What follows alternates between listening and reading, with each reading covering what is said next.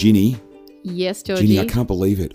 Unbelievable. I just checked the statistics from yesterday's, uh, you know, whatever we, what's podcast? Yeah. 1,500, 1,500 listens in like one day. Amazing. Unbelievable. I- I can't- Such a big number. I couldn't even believe it. I don't even care that much about our life, so I don't know why 1,498, because we both listened once, 1,498 other people actually care that much about us. But anyway, I guess we've touched a nerve. sure. Yeah, as if, anyway. Um, so, all right, today we're going to change it up a bit today, aren't we, already, for our wonderful children and these Yeah. memories that we're going to, we're recording for their 21st birthday. Yeah, that's right. We took the kids out today to the city. Merry, Merry uh, Christmas. yes, From one Jew to another, Merry Christmas. happy belated Hanukkah. Yep. It was a good day out in the city, but this one's not really about the city, is it? Uh, no, because see, I uh, in my other job, I'm not a full time professional podcaster. Although it is, it is very difficult to believe with these dulcet tones. This isn't what I do Amazing. all the time. Uh, I also work in an environment where I, I tend to spend a lot of time on uh, public transport, on the trains in particular. And uh, we took your delightful, friendly, always very, very helpful mother with us today to the city. Gorgeous to, uh, mum. Oh, Love she's got lovely, lovely, lovely. But but I learned something about your mum today, and, and that is that she's completely she's completely oblivious to the rest of the world when she's on a train.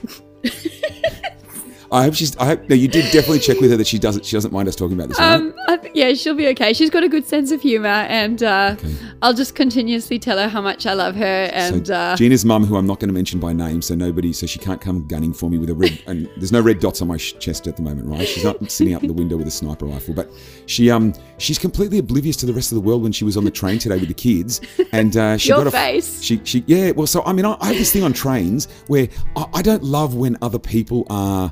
Um, I don't love when other people have like loud private conversations for the whole train to listen to. Yeah, we don't want to. We don't want to hear other people's conversations. What happened was, she saw a message come through from my uncle, my lovely uncle Howard in South Africa, Yep.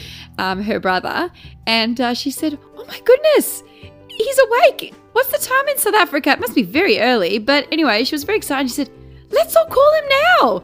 at the top of her lungs in a, Yeah, uh, in a very carriage that was excited. had quite a lot of people in there, and then she proceeded to just be like, um, so, where, where, how, how do I how do I do this? Where, where, do I go? What, what do I press? And then all of a sudden she'd somehow connected with him, and it was a video call. At which point she started spinning around, going, "Jeannie, Jeannie, Jeannie, say hi to Uncle Hal. Jeannie, Jeannie, say Jeannie, Jeannie, Jeannie, say hi. Jeannie, say hi." Screaming at the top of her And lungs. I could just see, I could see the side of, um, on the side of my eye there. I could see you just cringing. You were looking for the emergency exit. You, I think you were like clawing at the window, just trying to jump out. Like really, you know, not subtly on the phone either. Not just, you know, when I call you and you're on the train, it's not, Gingy. I'm, I'm on the train. Yeah. I'll call you later. Is it urgent? my worst thing on Um, earth is to take a call on the train, and I whisper, I cover my mouth, and I'm like, "I'm on the train." And my gorgeous, bubbly mum screams at, Talk to Uncle Howie! Talk to Uncle Howie! I'm like, maybe after the train. There I'm just thinking, oh my goodness, um, Georgie's not not uh, impressed right now. He's a bit embarrassed.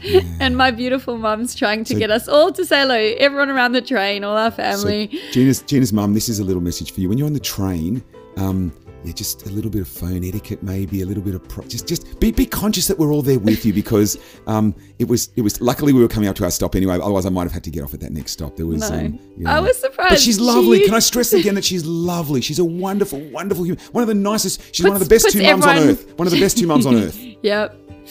She, Uh, well, actually, one of the best three mums on earth. We'll include you in that as well. good well. save, so. good save.